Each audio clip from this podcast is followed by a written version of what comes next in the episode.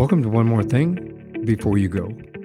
In this episode, we're going to learn what an anam cara is and why they are an essential and integral part of our spiritual development. We're also going to learn how that soul friend can guide us in understanding what our dreams are saying to us, how to listen to their guidance, and how to help move our lives forward. I'm your host, Michael Hurst, and this is the thing about what your dreams are saying to you. My guest in this episode is Will Sharon. He holds a Master of Social Work degree and has been working with dreams since he was a young therapist at, at the Veterans Administration in Manhattan. Following 13 years of clinical work, Will spent some time studying acting and working in New York City on soap operas. As a coach in an Anam Cara, he helps his clients understand the messages from the dreams within the context of the idea that dreaming is a very ordinary human experience. Welcome to the show, Will. Thanks so much. I appreciate being here. I'm intrigued about what we get ready that we're getting ready to talk about. I think it's a very interesting subject. Cool. Great. Can you tell me just a little bit more about yourself and your background? Well, um, it's uh, it's been quite a journey, and and uh, people always look at my resume and say, "Well, how did you you know go from being an actor to being you know the chief operating officer for corporate real estate at J.P. Morgan to so on and so on and so on?" Right? I don't really have a good explanation, um, except that um, I just sort of paid attention, and the next thing that came up that seemed interesting, uh, that's kind of been my journey. And you know, now when you get a little time on the planet and you look back you can sort of see how things knit together and that you've been on a path. But I, I, will confess to you freely that I don't know how I got to one from one thing to the other as I was doing it. But these days, for about the last five years, after I became a certified coach, I have been working with my clients' dreams, and I've been teaching other coaches how to work with dreams. And we can get into it, but it's it's very different from the work I do as a therapist uh, with dreams. So that's interesting. What is an Anam Cara in specific? Well, it really comes from John O'Donohue's book uh, by the same title.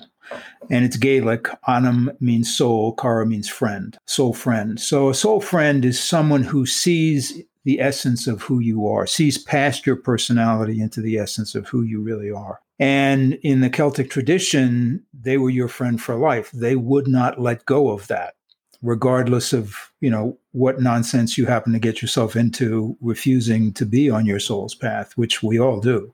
Um, and so it's it, it sort of resonates with me more than the idea of therapist or coach. Not that those titles aren't don't work but for me it, it feels more like my job is to really see the essence of who somebody is which is not a moment to you know it's not once i get it i'm done. It's it's a dynamic experience and just hang on to that. That's important. I believe in mind, body, and soul, and I think that we're all connected in some form or another throughout mm-hmm. our lives, um, and soul connected.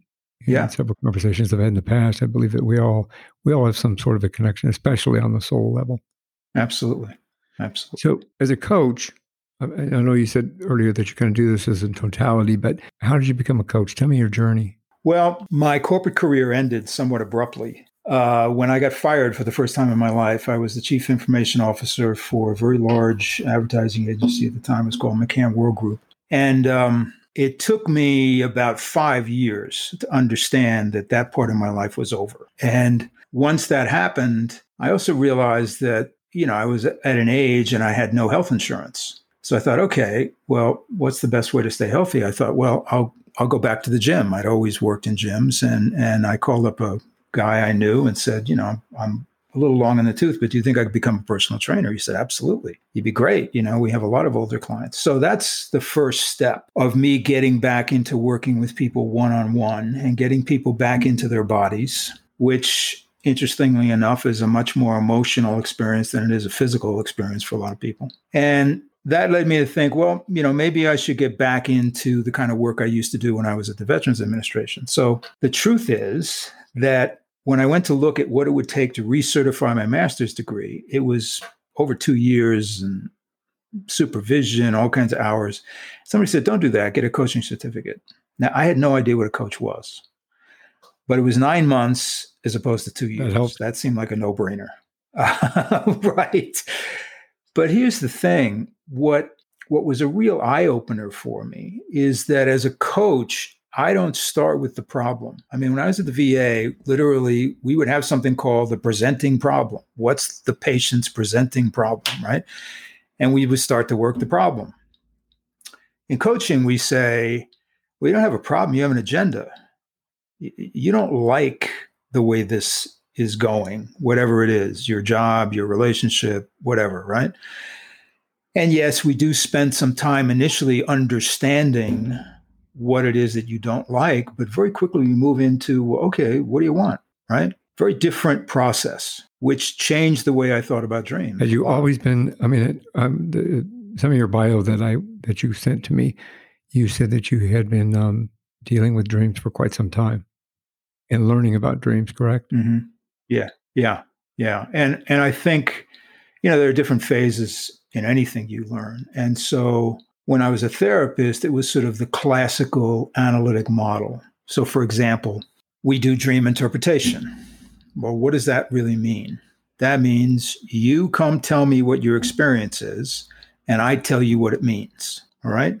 So, my perspective on that has changed from the standpoint of, well, first of all, it's not my dream right? How could I possibly tell you what it meant when it's not mine? So, my job is not to tell you what your experience is. My job is to immerse you in your own experience, to animate that experience, to give it dimension, to ask you a lot of questions about it. At which point, a message begins to materialize. And one of the things that eh, eh, I think is a big shift in the in the way that I work is that I'm saying to people, look, if you analyze a dream and you get meaning out of it, you're going to discard the dream. You don't need it anymore. You got the meaning, right? If you go back into your dream two or three or four times over the course of a week, it will inform you. It's speaking to you in a different language.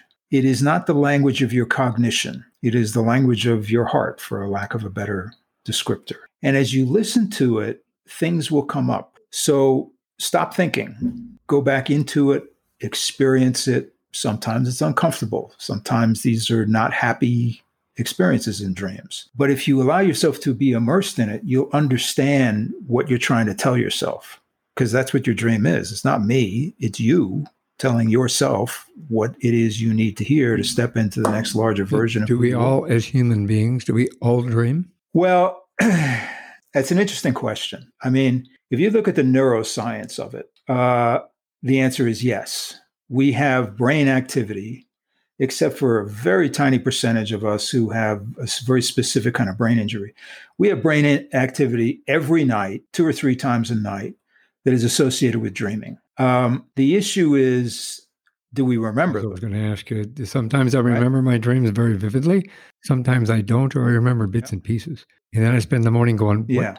was that?" It. I still remember part of it. I want to know the rest. Yeah, right.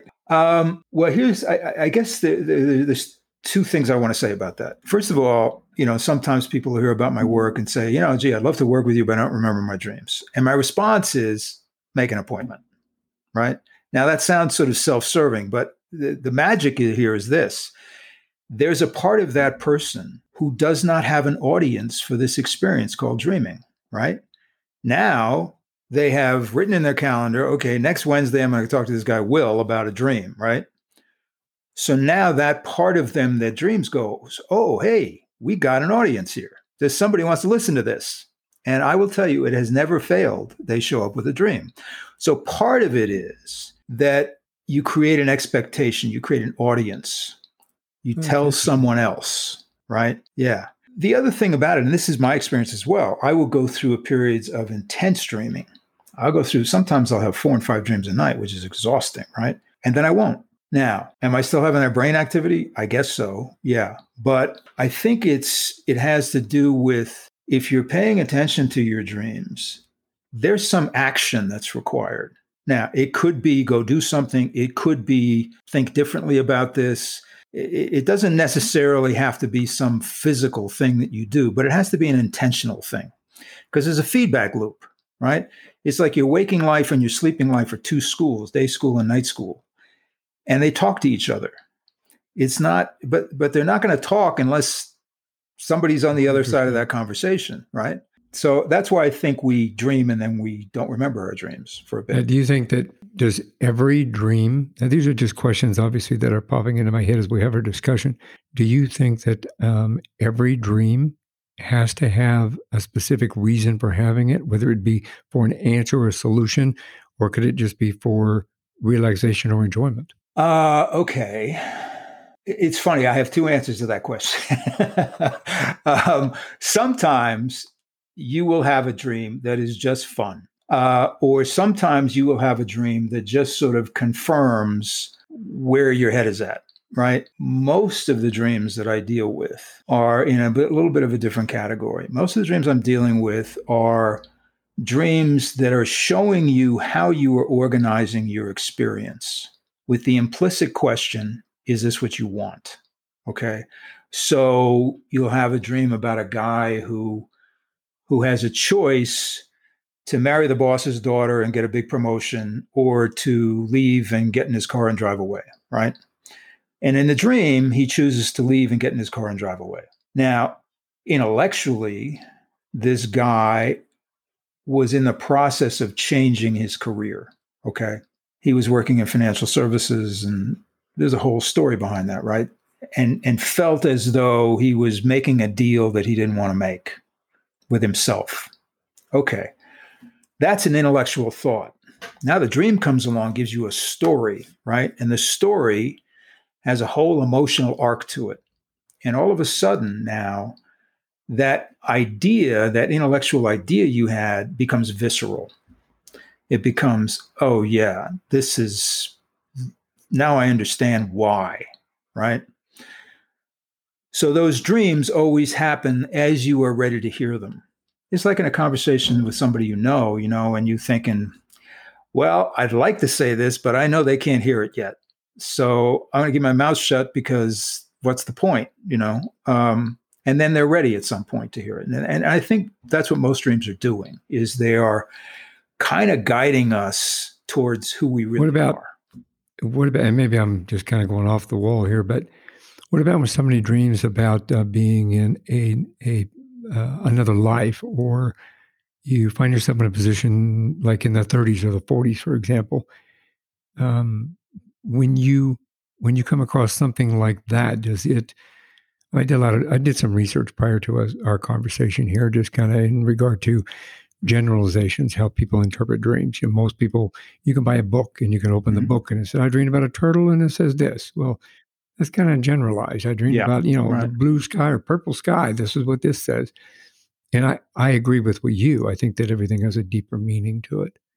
So if you're dreaming about something mm-hmm. Like, um, let's say, uh, back in the 30s or the 40s, when I've never lived in the 30s and the 40s, you know, uh, how do you deal with something like that when somebody brings that to you? Um, well, so let me answer it this way.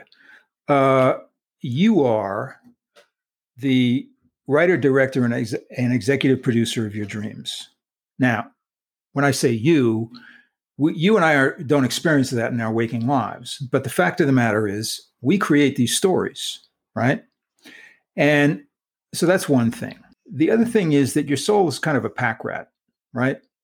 And imagine if you were casting a movie and it was a low budget movie and you had to like choose the sets in your town and the people in your town and you kind of just shove them in there and make the story.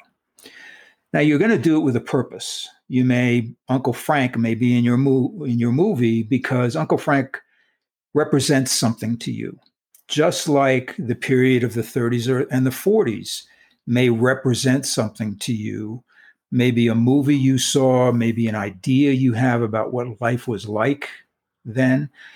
These are all your own personal associations that come from your own creativity, because that's what I think ultimately dreams are. They're our, they're our imagination.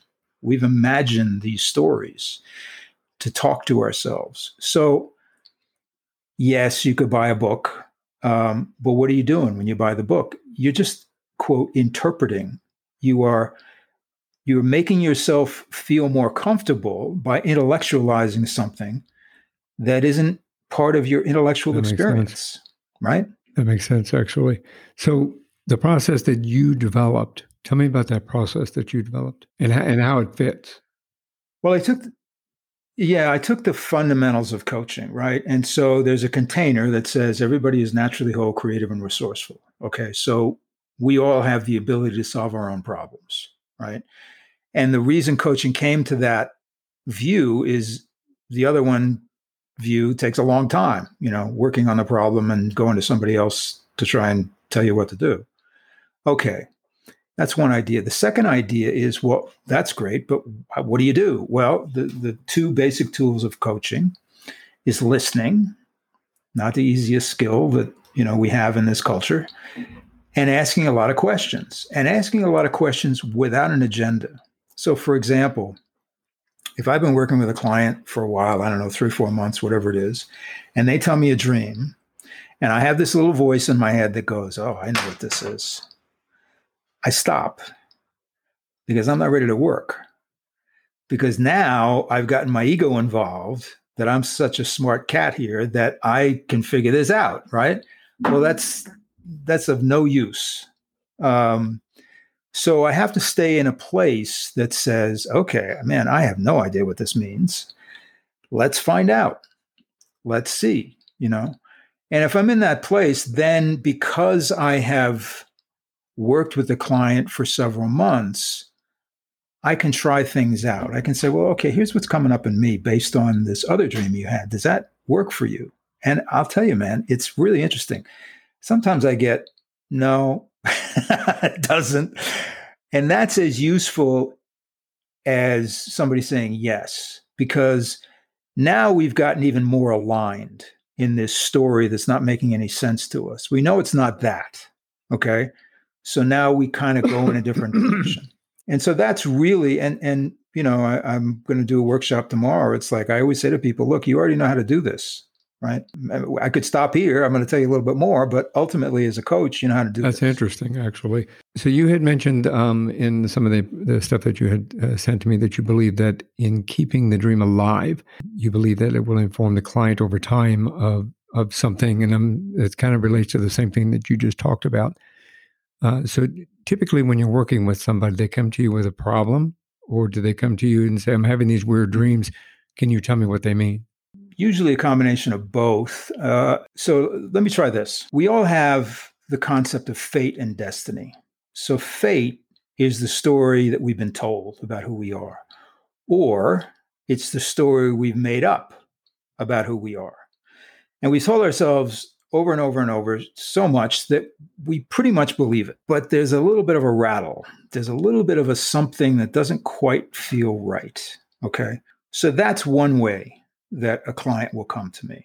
Another way is if we look at the other word destiny. What's destiny? Well, destiny is what you betray if you insist on your fate. Okay. So if you insist on the story that you've been told or the story you're telling yourself, then you don't step into your destiny.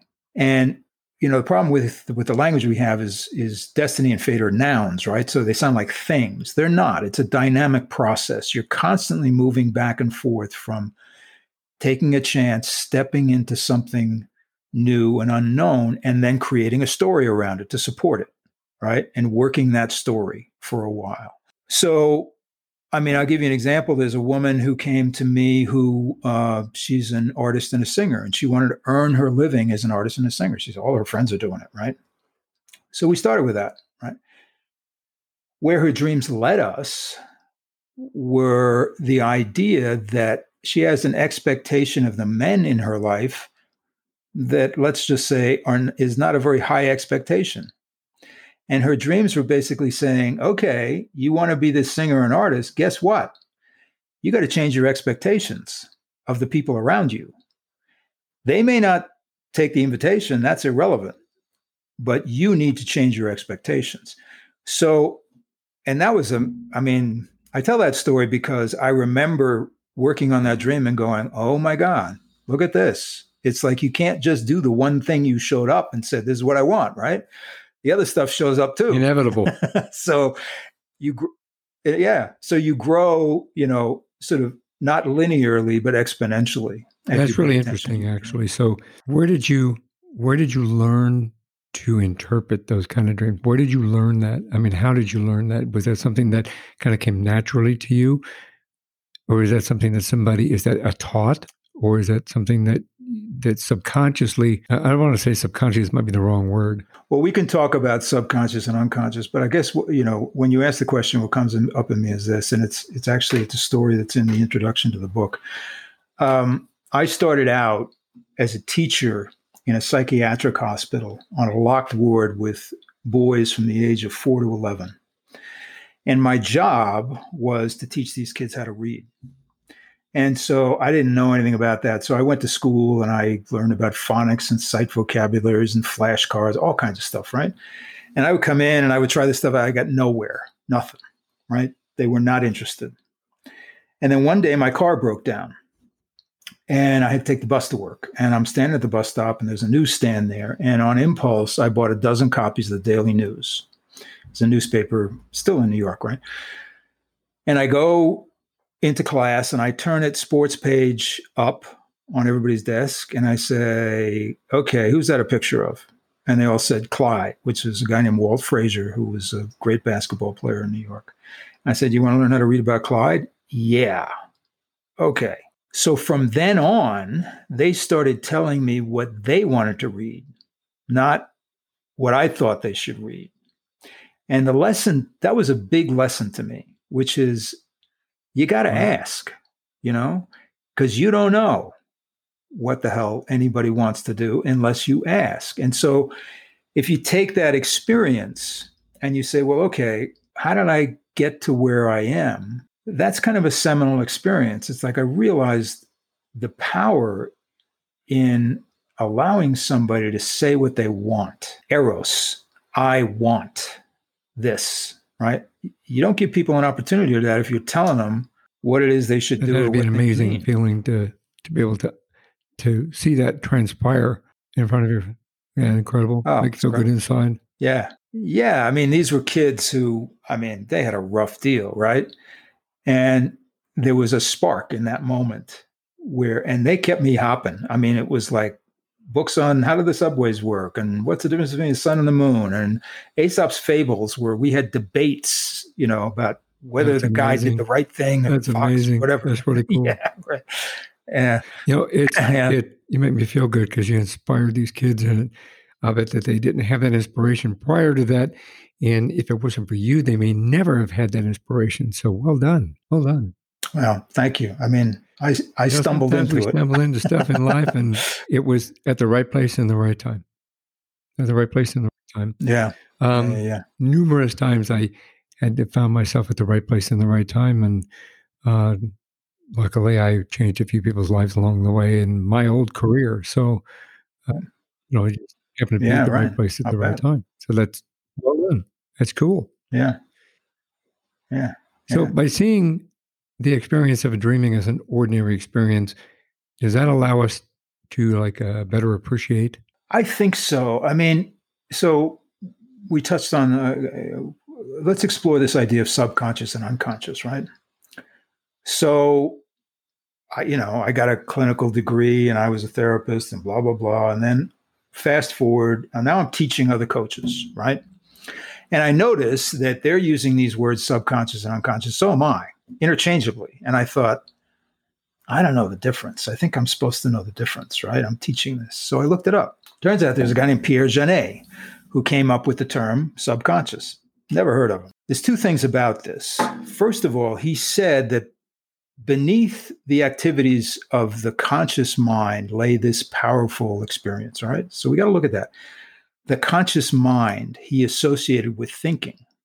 So at the beginning of the 20th century, we conflated cognition with consciousness. If we can think about it, it's conscious. If we can't think about it, it's subconscious, as in less conscious. Okay.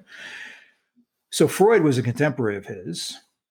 And Freud thought that was fine and that was great. And he wrote about it and talked about it. And then at a conference in 1913, Janet got up and said, You know, this guy Freud, he keeps taking my ideas and renaming them and calling them his own. Well, needless to say, Freud was not happy about that. And very shortly thereafter, he said, it's not subconscious, it's unconscious. And it's the place of, you know, all these things we don't want to think about or feel. Okay. So now we have two different words that are talking about an aspect of our experience that, at the very least, is less accessible, right? It's it's something that we have no control over, and you got to worry about what thoughts you put in there because they could run amok and all this kind of stuff, right? And as I continue to teach, I thought, you know, I understand why we did that. I mean, the metaphor for these guys was the machine, not the computer, right? The machine has pieces and parts, right? Take them, okay. So I get that. You know, I'm not on a crusade here, but here's a thought. I'm not sure those those ideas are useful anymore. Okay, we are conscious beings, all of us. Even that guy, every single one of us are conscious beings. The difference, the difference among us is how aware we are, not somebody's more conscious or less conscious. We go down that road, we're going to have all kinds of problems. How aware we are, how engaged we are with our experience. Okay. So, um, the reason I keep saying to people that dreams are ordinary, uh, I want them to get the idea that there's nothing mystical or magical about dreaming. Being a human being is pretty mystical and magical, but not dreaming. Dreaming is just the way you're talking to yourself and that makes it more accessible. That's an interesting analogy. I like that. It um, and I uh, when I was getting my master's degree, I had to study the same philosophies that you had, and the philosophers, and the same Freud, and mm-hmm. all of them, Jung, you know, uh-huh. any number of a long yep. list from years ago, and I always liked looking. You know, we evolve as human beings, and we always have evolved as human beings, and some of those are type Mm-hmm. typing mm-hmm. is is changed. I think that our our brains have changed. The way we think has changed a little bit, and we've evolved. So I agree with you mm-hmm. in that regard. Mm-hmm. Um, and in that respect, obviously, I think, and correct me if I'm wrong, but our dreams then are are they become more relevant then. Yeah, lives, correct? Yeah, absolutely, they do.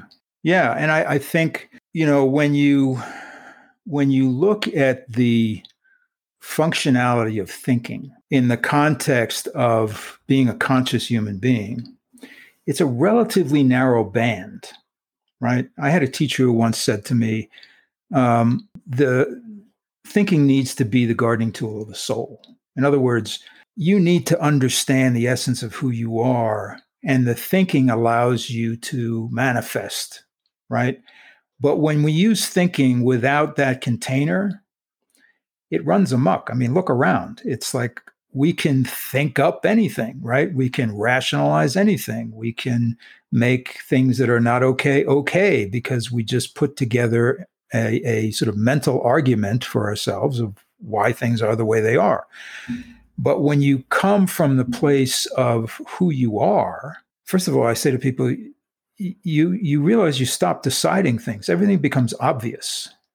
You know what what you need to do is obvious. It's not some SWOT analysis that you're doing on a piece of paper trying to figure out the positive and negative. It's like, look, this is who you are, dude. This is where you're going. That's what it is.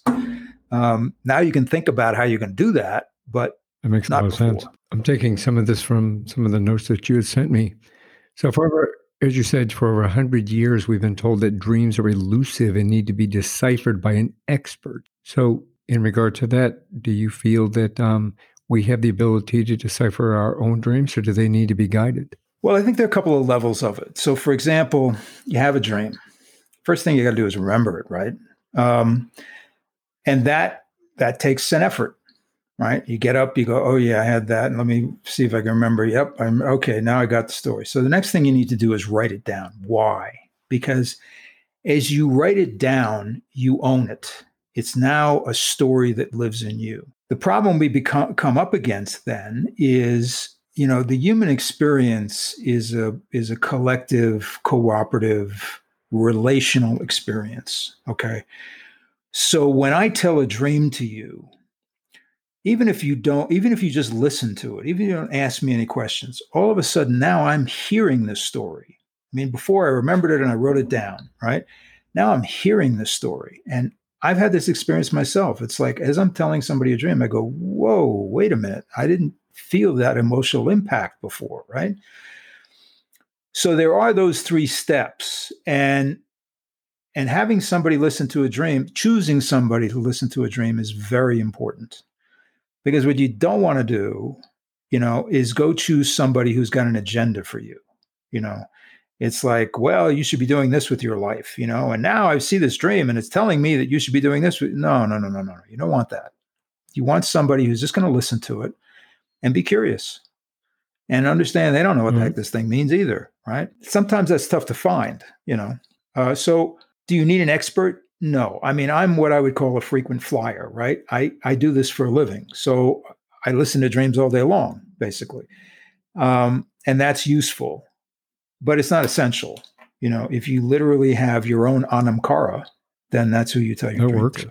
How can we animate them? I mean, what's the purpose of animating them, and, and, maybe the process of a little bit of that, so I can understand, and they and my listeners can understand when you when you say animate the dream. Um, well, let me go, sort of give you the theoretical idea, and then maybe an example would be useful. Uh, so, uh, two examples. So, let's say you have a fight with your boss, okay, and you come and you tell you're telling your friend well, I said this and he said that and blah, blah, blah, blah, blah, blah, blah. And the friend says, oh, okay. So exactly where in this conversation did you get pissed off? Or exactly where in this conversation did you start feeling like you were going to lose your job? Or so now we're expanding, we're animating that experience, we're giving it dimension where the person who had the fight is going, well, actually, you know, I was pissed off before I had the conversation with him, or whatever it was, right? So now we're we're animating that. We're we're we're giving it because usually the story is two two dimensional.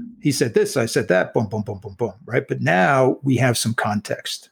Okay, so client had a dream that he was being chased by a tiger. Actually, he wasn't being chased. He looked into the forest and he saw this tiger coming straight at him. And he started running. He didn't know that he didn't feel like the tiger was going to try and eat him, but it was a tiger. It was like, get me out of here, right? And he hides behind this shed and then he looks around the corner, doesn't see the tiger, and he runs. Okay. The client didn't like the dream. Why not? Because he didn't like the idea that he was running away from this tiger. That's not who he saw himself as who he was, right?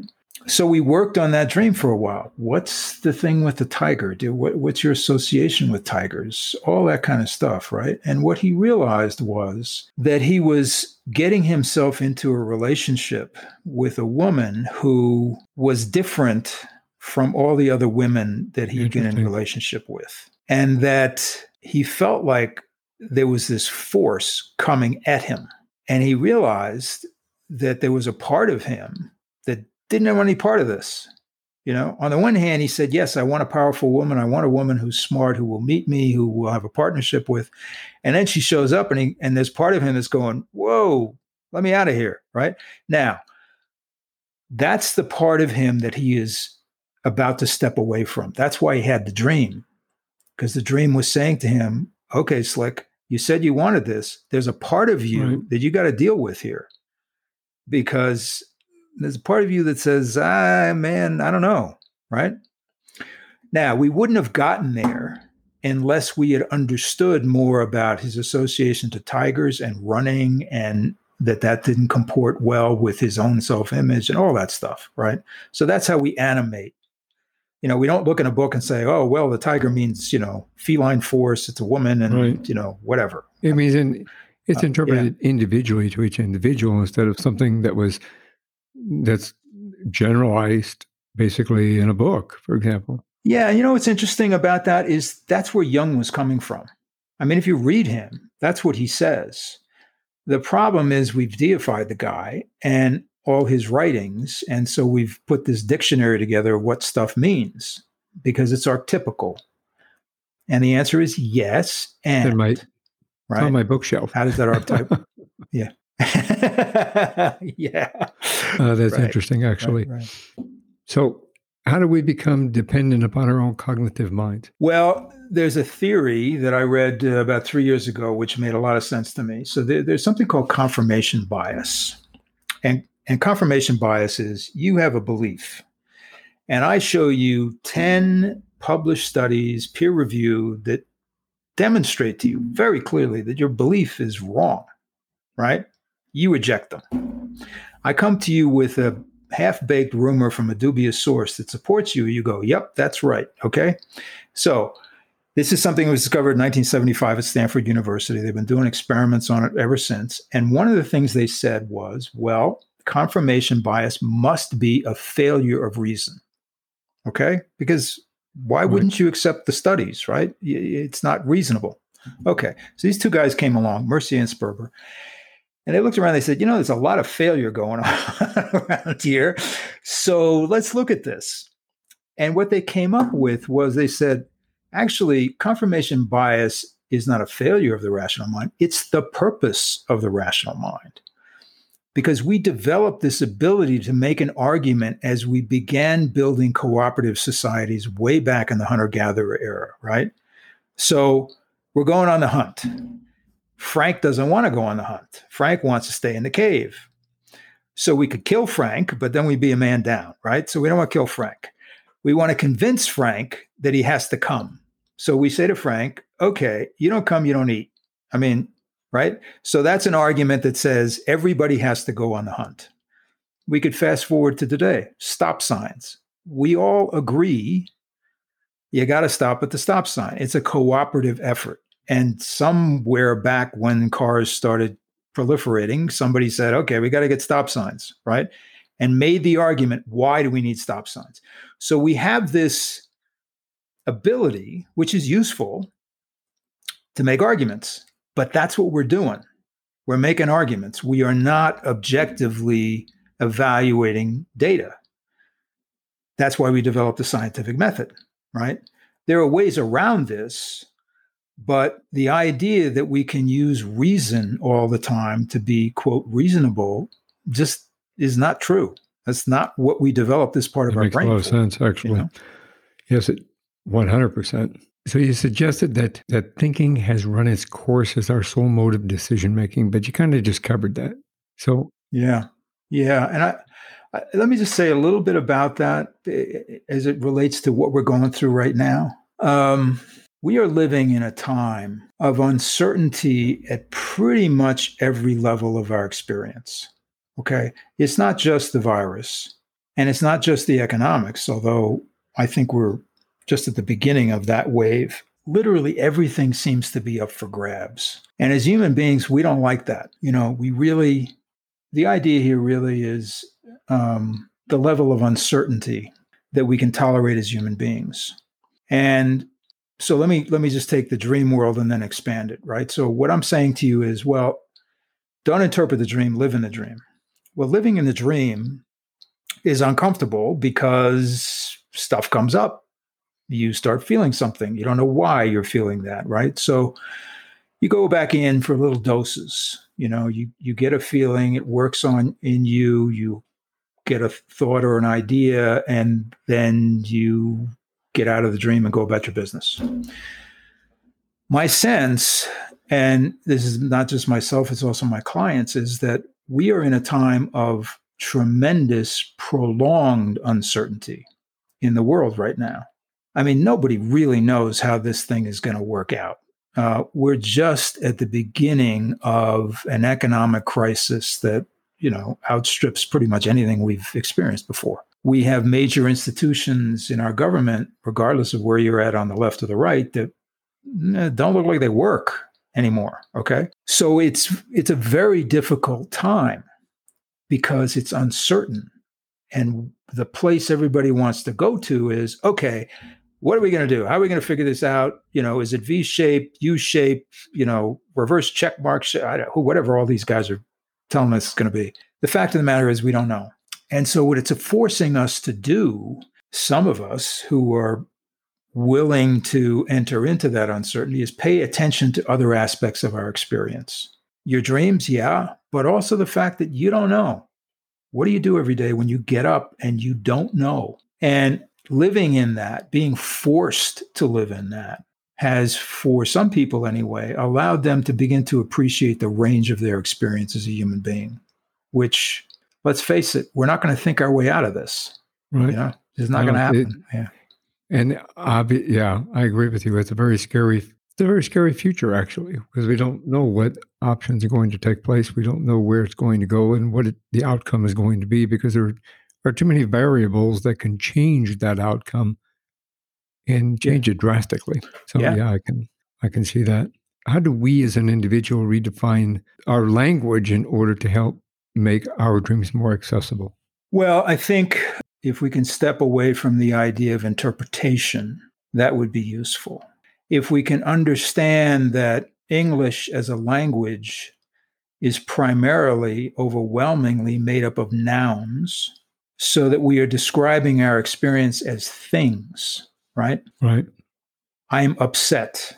Well, okay, I kind of get the outside parameters of that, but I don't know what I don't know you're upset about what. I mean, I, I don't know what that is. I don't know how you experience that. So if we can be more descriptive to others and ourselves about what's going on, if we also stay away from as much as possible uh, jargon. So what I say to people who take my course is, look, you may be steeped in, I don't know, tarot or Reiki or whatever it is. But for the next six weeks, here's the rule you can't use any of that terminology. What you have to do is you have to say to yourself, okay, I'm the first person in the world to understand this idea. So I can't use the jargon. I have to explain it. I have to say what it means so that we're not all saying, you know, you use a word, you use some jargon, and we all go, oh, yeah, I know what that means. And meanwhile, everybody's got a different definition. Nobody knows what the heck is going on, right? So I think those are the things that are really useful. If we can get out of this shorthand of describing things and lumping people into groups and all that kind of stuff, then that's a way through this. Then we can have human interactions. Then we can understand where somebody else is coming from. So, uh, okay, if I give you a quick example. Oh, absolutely. Okay, so I don't I don't usually do group work, but I was invited to this this meeting of community organizers, and it was somewhat contentious. And so what I asked everybody to do was sit in a circle, and I asked for a volunteer to tell a dream, and some brave soul told a dream, right? And so then what we did is we went around the circle, and everybody asked open-ended questions, right? And then after we kind of got a sense of what the story was about, everybody got to claim the dream. And this is not my, this is uh, been around for 30 years or so. So you say at the beginning, if this were my dream, this would come up in me. Okay. So that exercise took about 20 minutes. And the contentiousness went out of the meeting, right? Because why? Because we had created this intimacy. Everybody was human. So now the different points of view were just that. They were different points of view. They weren't agendas. They weren't legal briefs. They weren't, I'm right, you're wrong. They were, well, this is how I feel. This is how I'm seeing this. This is what I think should happen. Right. And so if we can do that, we can begin to have these conversations that are crucial for us to have at this point, you know? So that's a way, I think, and it takes effort, right? Because it's so easy to say, I'm a progressive, I'm a conservative, I'm a blah, blah, blah, blah, blah, right? And now I'm in my group and you're not in my group, and therefore I'm safe and you're not. it doesn't get us You go on your you side of the room, I'll stay on my side of the room. Don't go over that line. Right. Eh, Yeah, exactly. Meanwhile, the ice caps are Exactly. melting, you know, I mean, Exactly. Um, I had come across something in uh, in your material that you said the soul is not in the body; the body is in the soul. Can you help me understand that? Yeah, it's uh it's an Irish philosopher concept. I, I could never quite trace it back to who originally said it. But so there's actually a guy, somewhat of a horrible human being, it turns out, but he was trying to measure the weight of the soul. And he had this scale and he kept trying to put people in on the scale who were about to die. And he finally got one. And so he had some measure about how much the soul weighed. And I- tell the story because it's absurd, right? I mean, it's ridiculous. The idea of the Irish philosophers that the body is in the soul basically says, look, we have this experience. We have a soulful experience, and we are manifesting that in this physical presence, right? But there's so much more to who we are than our bodies. And God knows there's all kinds of scientific evidence now. We know that there are electromagnetic waves that extend out from the body. So there's even scientific evidence that says we are more than our bodies. Um, but it puts into perspective, again, this idea of thought, right? Well, we think this stuff up. Yeah, but it's in the context of our soul. And if we sort of accept that, then we've got a container, we've got a context in which to think. And it's also a humbling idea, right? Which is guess what? You're you know, you're not the smartest person in the room. As a matter of fact, you know, you're just as you said before, like we're all on the bus, you know, it's like we're all in this together. yeah, that's fact. How would you suggest we reclaim our stories to help us become the better version of ourselves? Uh, you know, uh, the reason I'm hesitating is because usually what happens is there's a crisis. Now, I don't know why this is the model. You know, maybe when I pass on, we can have a meeting, a design meeting. Like, why does it have to be this? Right. But usually stuff falls apart. Right. And the stuff that falls apart is the result of you trying to figure out how to keep your whole life together and on track and this is who you are and all that kind of stuff and boom you know in some way shape or form it blows up now i don't know if there's a way to avoid that. I mean one way to try to avoid that is humility to understand that you're doing what you're doing with the awareness that you have. And guess what? There's always going to be more. And so if you have that mindset and you're willing to be disor- disoriented, disorganized periodically, then maybe you maybe you avoid the big kaboom that usually gets people into some kind of a healing process. Um, that's one idea. Let me give you another one. So in the culture now, it's very popular and also accurate to say that we are all wounded. In some way, we are all wounded.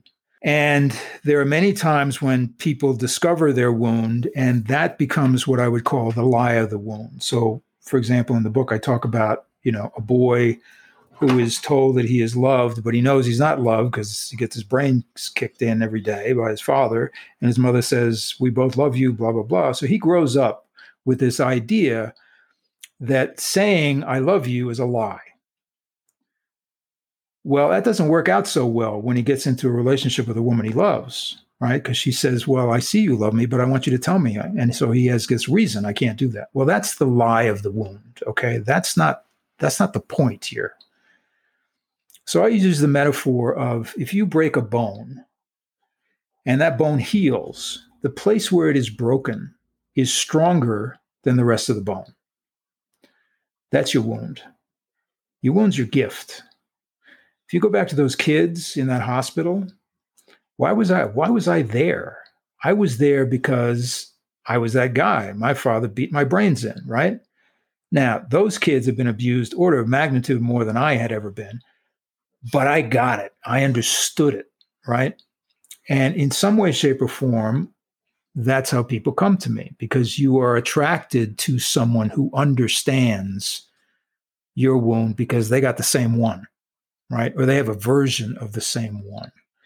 So the acknowledgement of that kind of humanity in all of us is the way that we can move forward as human beings, you know, mm-hmm. rather than embodiment of a particular political philosophy and blah, blah, blah. It's like, well, wait a minute, you know, we're all in this pain and we all want the joy of stepping through it because that's what happens on the other side.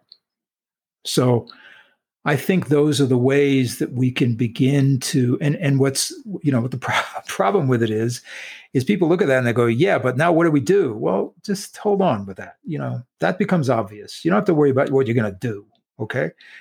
The hard part is allowing yourself to feel. That is a hard part. And you have a book that will help people to understand your process and how to kind of go through that correct Tell me about that, please. Yes, I do. It's it's called it's called Dreaming in the 21st Century: An Ancient Experience in a New Context. And so, for a couple of years, I had been making YouTube videos about various ideas about working with dreams. And I really, I mean, you can go watch. I think there's probably 45 of them at this point, but they're a bit of a hodgepodge, right? An idea would come up, I'd make a video. So what I did was essentially take most of those ideas and a couple of new ones and organized them in this book. And I wrote it to be read. I mean, it's 174 pages long and it's, I think, five by eight or five by seven. So it's the chapters are like three and four pages long because, first of all, I want people to read it. I don't want it to be some theoretical thing. Carl that, Jung as you on say, sits on the shelf. yeah, yeah, right. Um, and it's also not a theory of everything. It's a series of ideas. It's like, check this out. See what comes up in you around this, right? You know, sex and dreams. Why do we have sex and dreams? You know, what do my clients dream about having sex with me? It has nothing to do with me. It has to do with the fact that I have, I have, am a part of a very intimate relationship that they are then using to tell themselves, hey, you want more of this. You want this in your life, this kind of relationship with somebody, right? So it's things like that to to sort of kickstart people in terms of thinking about uh, honoring their dream life. That's interesting. Tell me about your classes, please, and what you have to offer in that. It's six weeks. I initially did it for coaches. Now it's for everybody. So what happens is there's a recorded lecture half hour recorded lecture that you listen to before class. Then there's a 90 minute class, virtual class on Zoom, where we work, you know, because I'm a believer that the way you learn this is you do it. Um, and it'll be different ideas, you know, there's active imagination exercise and all that kind of stuff. And then you're paired up also with a with a partner and you get together in between class and you work on a dream and you go back and forth. And and that culminates into sort of a, a final assignment. And so there are assignments in the lectures. It's not a walk in the park. It's six weeks of sort of immersion even though we only get together for 90 minutes. Um, and it's sort of built on the model. It's interesting you asked it's built on the model of how i work. Because i say to people look i charge by the session because we all that's what we know right?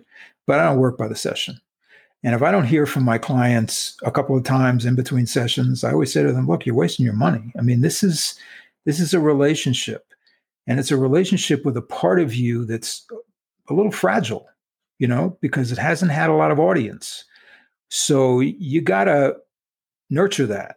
And I'm here for that, right? And, and the class is the same kind of thing it's not just 90 minutes and listening to the recording. It's okay, you're going to go here for six weeks. You're going to go into this idea of listening to your dreams, working with your dreams, and see what comes out That's the other cool. end. How, I know you got them coming up in September.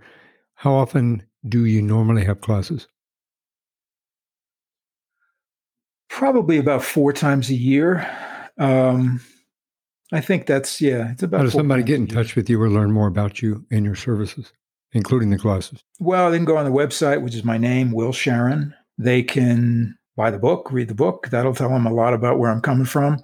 And then there are various ideas on the YouTube channel. But in terms of the class, the website is the place to go. You can register there, and and uh, there's some pre work to do. There's a questionnaire that I send out that will help me and your peer partner sort of get the sense of who you are and where where you are in your life. I'll put links so to all of that stuff on yeah. the show notes and on my website. Oh, thank you so much. Appreciate easy okay. um, access to uh, finding both the book and the classes as well. So, any words of wisdom? words of wisdom. You know, we we've covered a lot of ground. I I think maybe the wisest thing that I have to offer is this idea that you're a lot greater in dimension than you think. And I emphasize that word think. And so over my desk, I'm not a, one of these guys who has, you know, signs all over the place, but over my desk is a quote from Bob Dylan. And it comes out of the movie Rolling Thunder, where he's in a bar and he's talking to Joan Baez. And she said, You know, I married this guy because I thought I loved him. And so Dylan says, and I'll, I'll keep it clean here he says, thought will F you up every time.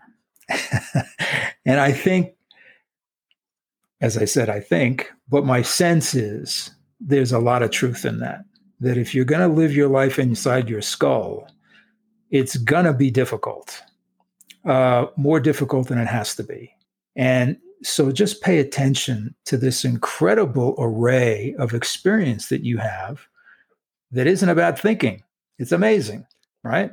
So Those are my- excellent words of wisdom. Thank you very much for sharing your journey, your expertise, and your knowledge with us. I really appreciate this. has been a fantastic conversation.